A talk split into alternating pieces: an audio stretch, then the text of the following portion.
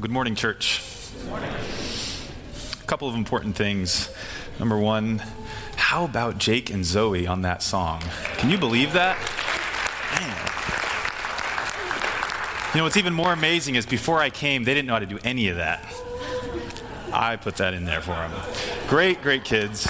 Um, and that's totally not true as far as me providing anything for them. Tyler Parker, as Claudette mentioned, is doing sound today. He's in middle school and he's running everything up there. And so I know we already mentioned it once, but Tyler, you're doing an awesome job. Thank you for serving. And do all your homework, okay? Um, one birthday was mentioned, but we have to mention one that's coming on Friday. Eileen Bonner turns 95 on Friday. She's sitting there in the back with her husband John, so we wish you an early happy birthday as well, Eileen.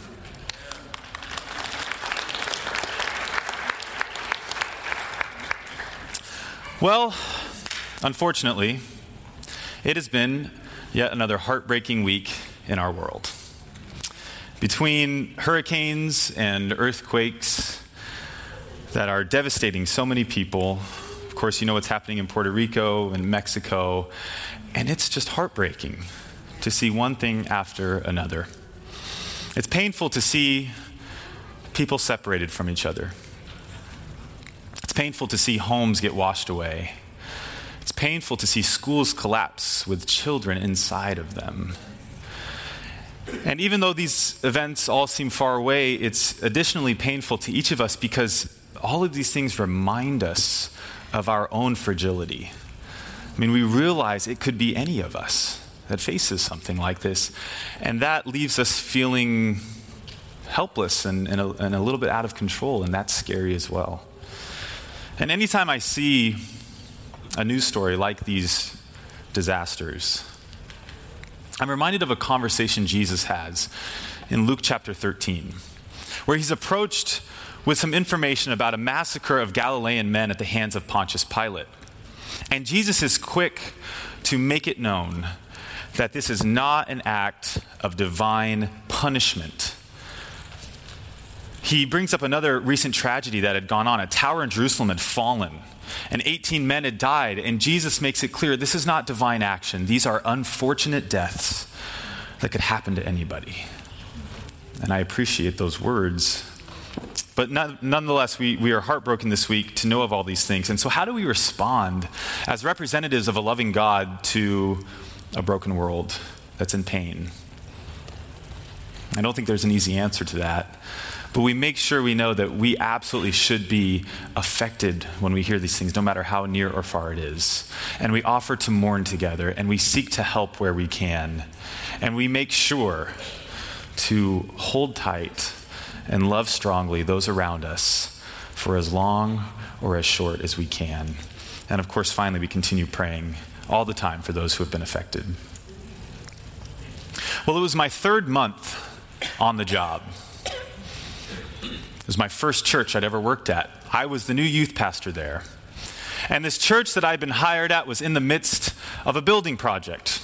And so I found myself one Sunday at the church with about 30 other members, all of which had some kind of special skill and job for that day.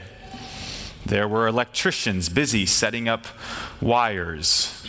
Some were nailing in two by fours or installing insulation. Others had expertise in sprinkler systems or landscaping. Everybody had a skill except me. I didn't have any skill. I, I, didn't have a job. I didn't know what to do. Now, on the one hand, I didn't want to get in the way. But on the other hand, I wanted to make a good impression. You know, I was new to this church. And so I scanned the area, the perimeter, to find a job I could undertake. And then I saw it. I knew that there were new plants coming in to be planted, and so the old ones had to be taken out. And I was looking at the biggest, ugliest plant you could imagine. That was it. That would be my job. Mano y mano, me and that guy, he was done for. So I looked around and I found a pickaxe and I picked it up. Then I found a smaller pickaxe and I picked that one up. And I approached that plant and I went at it. I said, Let's go, buddy. Whack! Right at the base. It felt kind of good, kind of liberating. Whack! I paused to make sure my new church members noticed what I was doing. Whack! Again until finally I knew that with one more, it'd be over and that the sound of those ripping roots would sound like screams for mercy. I reared back. I dropped the hammer. Oh, ting. ting? Not exactly what I wanted to hear. And then, like a rocket ship blasting off into space, water shot up into the sky out of the pipe I had just cracked. I couldn't believe what I had done. Immediately, panic ensued. Men started shouting, Turn off the water! My boss started shouting, Grab buckets! Grab buckets! Women were holding their crying babies. It was chaos. and there I stood, frozen, with my tiny pickaxe. I'm the new youth pastor. well, we got the water off.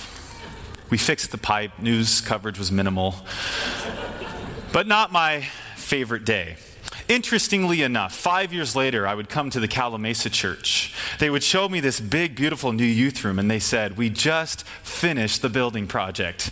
That's when I knew we were meant for each other.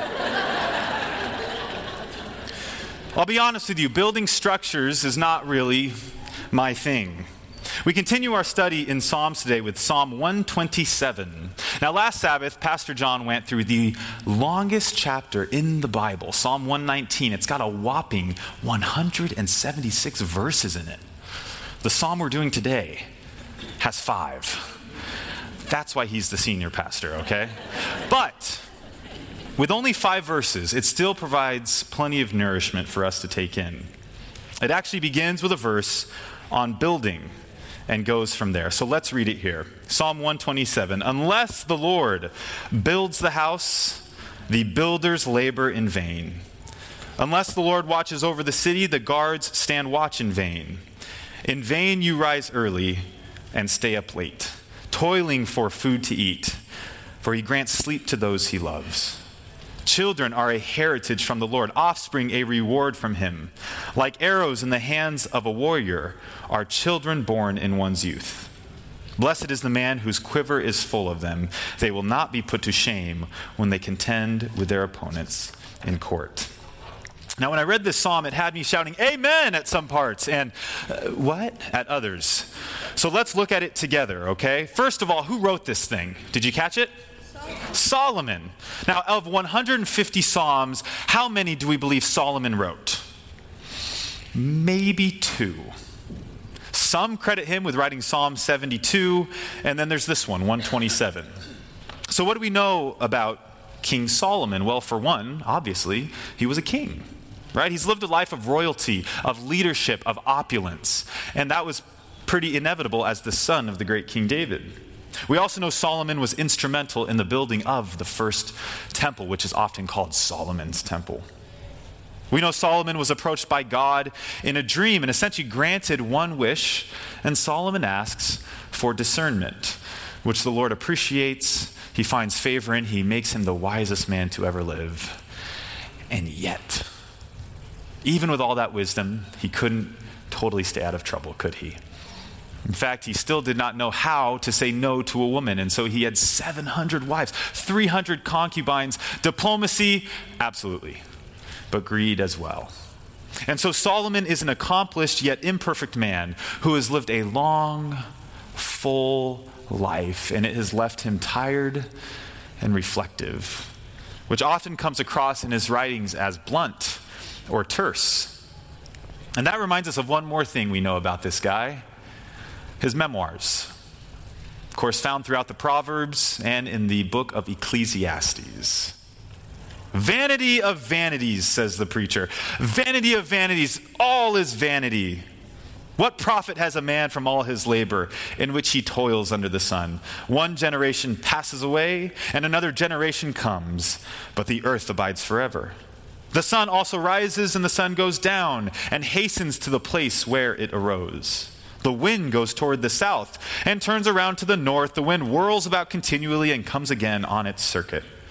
I communed with my heart, saying, Look, I have attained greatness and have gained more wisdom than all who were before me in Jerusalem.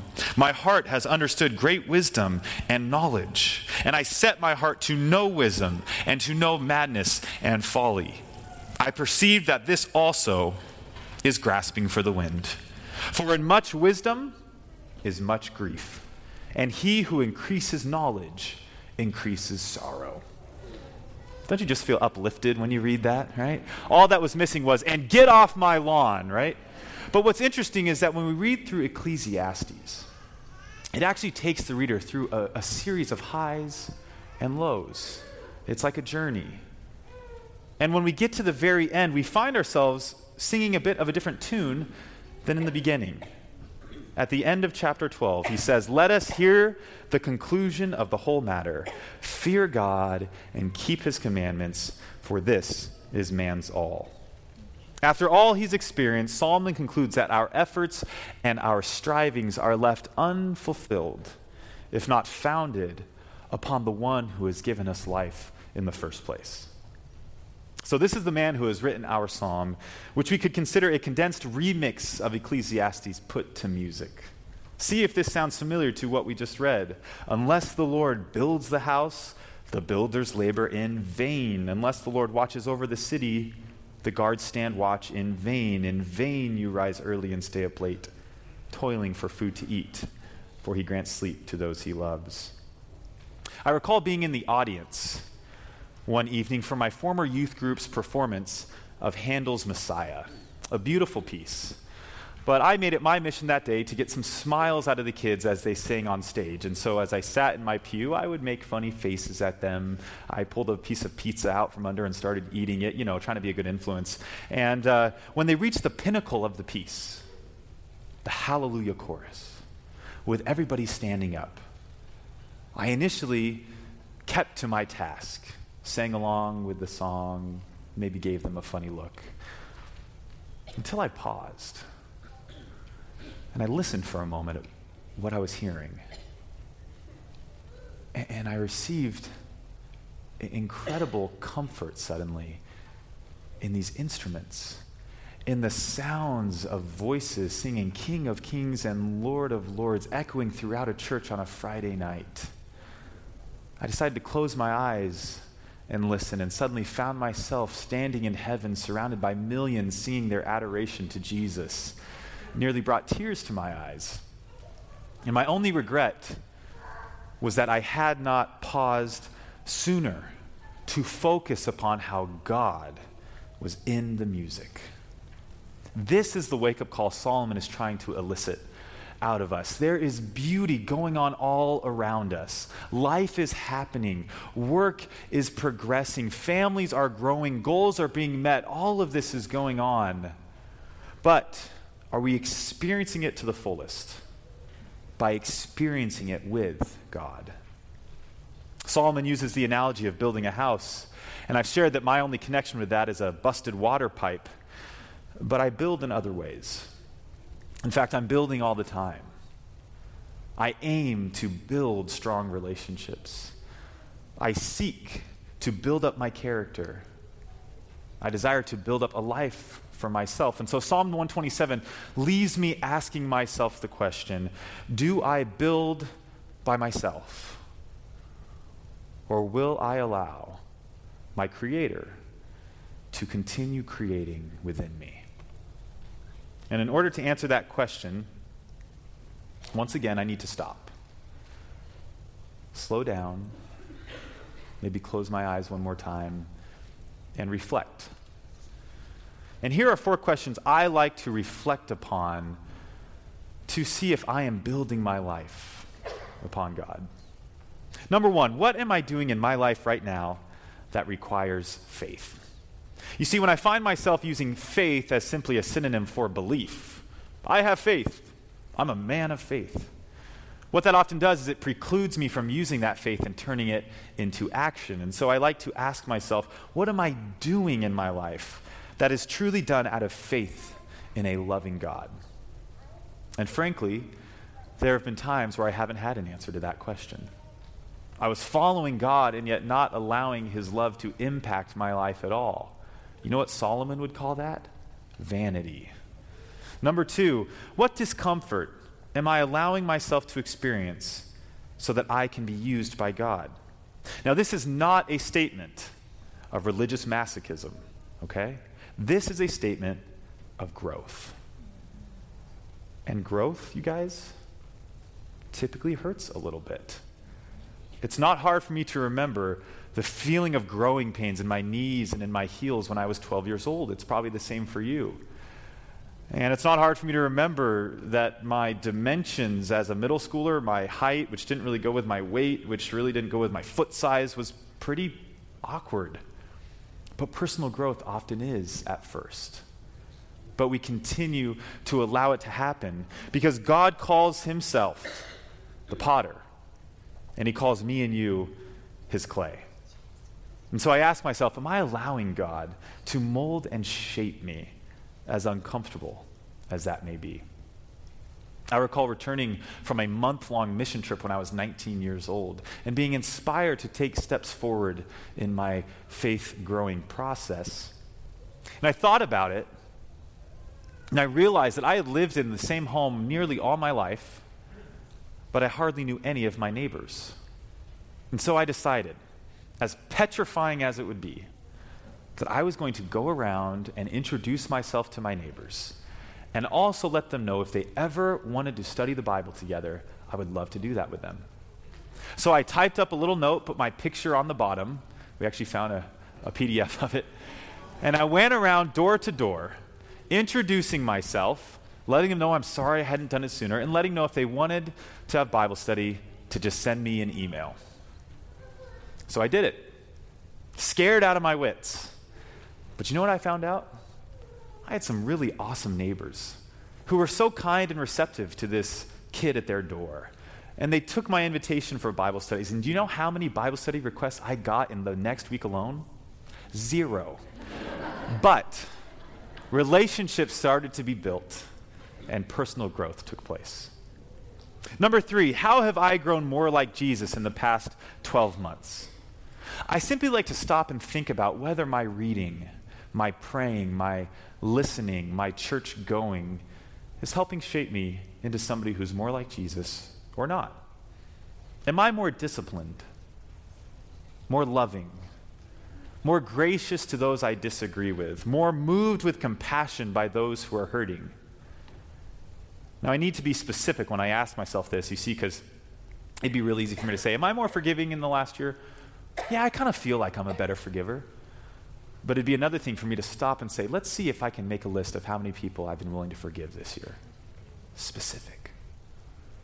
Now, this is one of the reasons I love reading the Gospels again and again and again, because we find new things out about Jesus all the time. And, and there's a book I love, it's called Why Jesus by Will Willimon, and it challenged me to see Jesus in new ways. And I, and I loved that too, because when I learn new things about Jesus, it challenges me to apply it in new ways in my life. Finally, number four how have I responded to difficult circumstances in my life? And how have I responded to difficult people in my life? Frankly, the previous three questions could probably all be answered with just this one. During difficult moments, how do I respond? And I'd like to share something briefly with you guys that I'm a little bit hesitant to because it comes with a, a certain amount of shame on my part. But I, I truly believe in being real and vulnerable with the church family. And about a year ago, I was driving on the freeway and I was late to something. I don't remember what, but I know it was important because I was, I was stressing out about it. And as I'm going along, the worst possible thing happens the freeway comes to a stop. And so now, I mean, you know that feeling, right? It, it's just the last possible thing. What are the chances, right? Now, unfortunately for me, traffic didn't just slow down or stop momentarily. I think we were dead stopped for maybe a minute, maybe two, which feels like an eternity.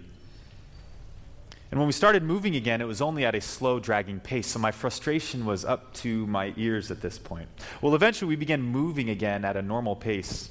And so I began to look around at what was it that caused this traffic jam that has so strongly impinged upon my personal needs. But I saw nothing. And so, for a brief moment, I remember feelings of anger rising within me that there was no accident to explain for the inconvenience that had been placed upon me. And so, in that moment of frustration, my response was to put my needs at the top and the health and well being of others below. And when I thought about that, I realized that my character needed some serious rebuilding.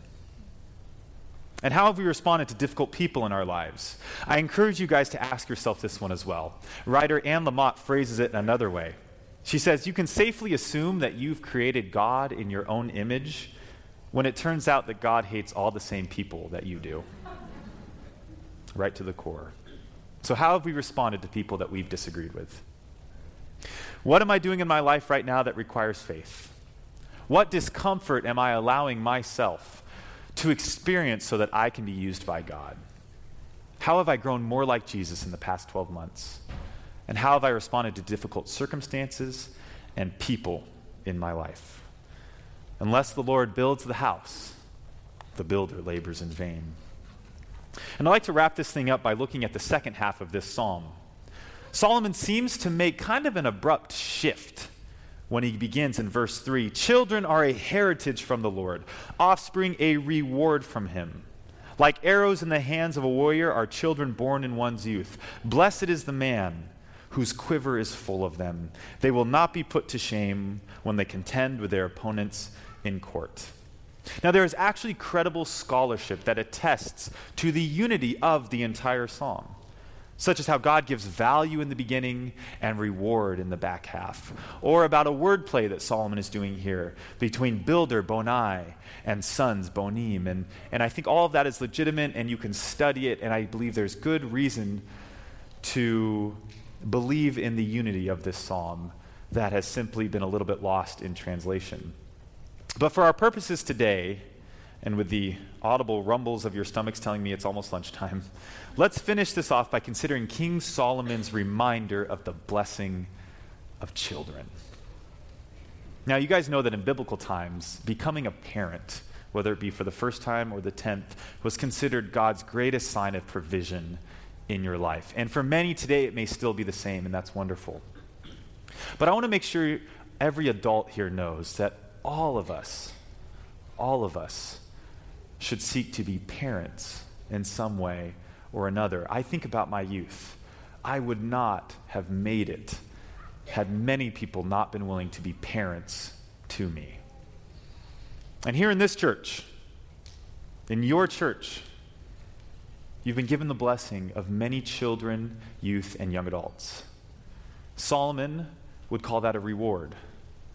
And while the financial and communal commitment of this family to youth and children is incredible and, and truly astounding, it's no good for us to read a Bible passage, say, Yeah, got that down, pat yourself on the back, and go on to Psalm 128, right? So maybe Psalm 127 can be a statement, a reminder to us, a challenge even, to take the next step.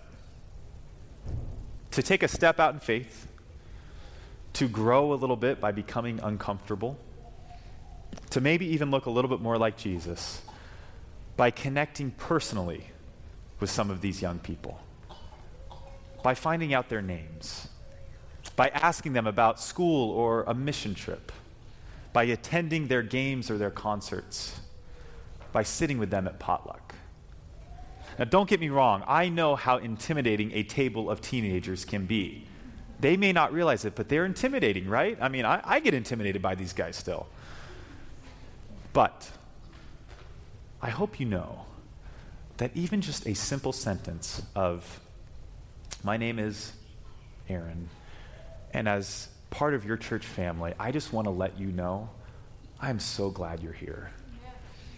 And that if there's ever anything you need, I'm here for you even just that could make a world of difference in the spiritual experience of a young person. And you will find out that if you undertake a challenge like that, they will grow from it, and you will grow from it. I'd like to close today with a short video.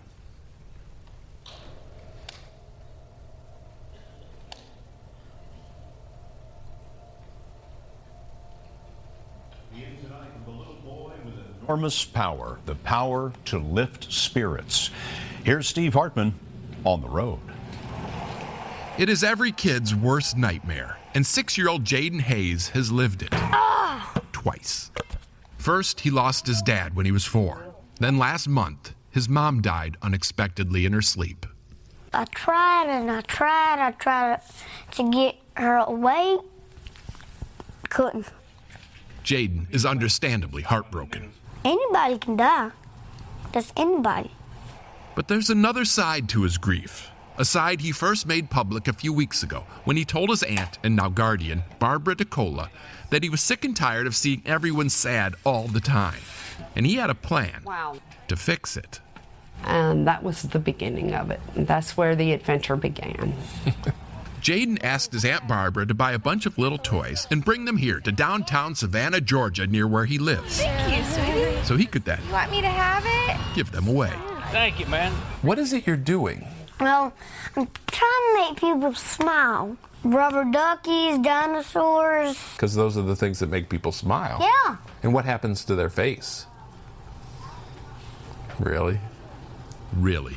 See that man right there? Jaden targets people who aren't already smiling and then turns their day around. Made me smile. He's gone out on four different occasions now, and he's always successful, It's to make you smile. even if sometimes he doesn't get exactly the reaction he was hoping for. It is just so overwhelming to some people that a six year old orphan would give away a toy, expecting nothing in return except a smile. Of course, he is paid handsomely in hugs. And his aunt says these reactions have done wonders for Jaden. It's like sheer joy came out of this child. And the more people that he made smile, the more this light shone. Jaden says that's mostly true. But I'm still sad that my mom died. I bet you are. This is by no means a fix. But in the smiles he's made so far, nearly 500 at last count, Jaden has clearly found a purpose. I'm counting on it to be 33,000. 33,000? That's a pretty big goal. Mm-hmm. You think you can make that goal? Uh, I think I can. I think he just did. Steve Hartman on the road in Savannah, Georgia. And that's the CBS Evening.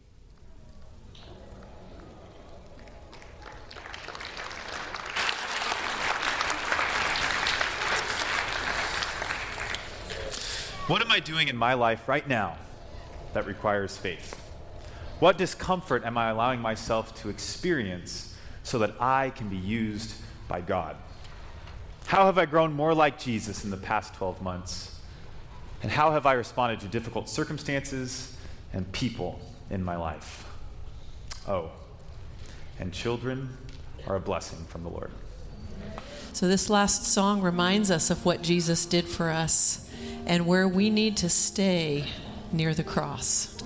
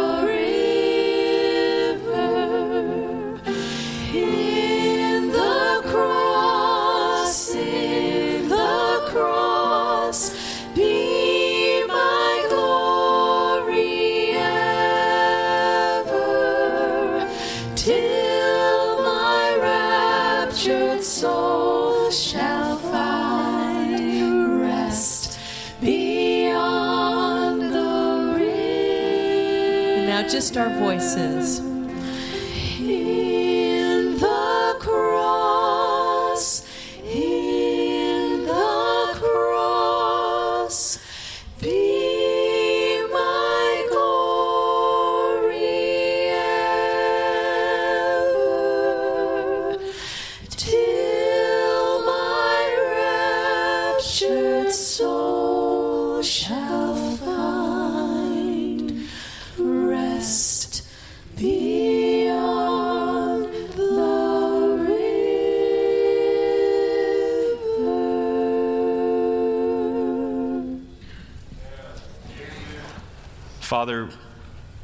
Complete honesty, we are heartbroken and confused by the tragedies we're seeing so often now. And it leaves us, Lord, um, oftentimes without words or answers. But God, we read about a provider who's able to protect, who's able to comfort, who's able to rescue. And so our prayer, Lord, is that you will provide strength, comfort, closeness, and rescuing to so many who have been affected. And God, in our lives here, we pray together now, hand in hand, that we may build alongside you, that it may not be in vain because we go with you as we seek to grow in the likeness of Jesus. Please use us, God, to your glory to impact this world and to accurately represent a loving God. We pray this together in Jesus' name. Amen.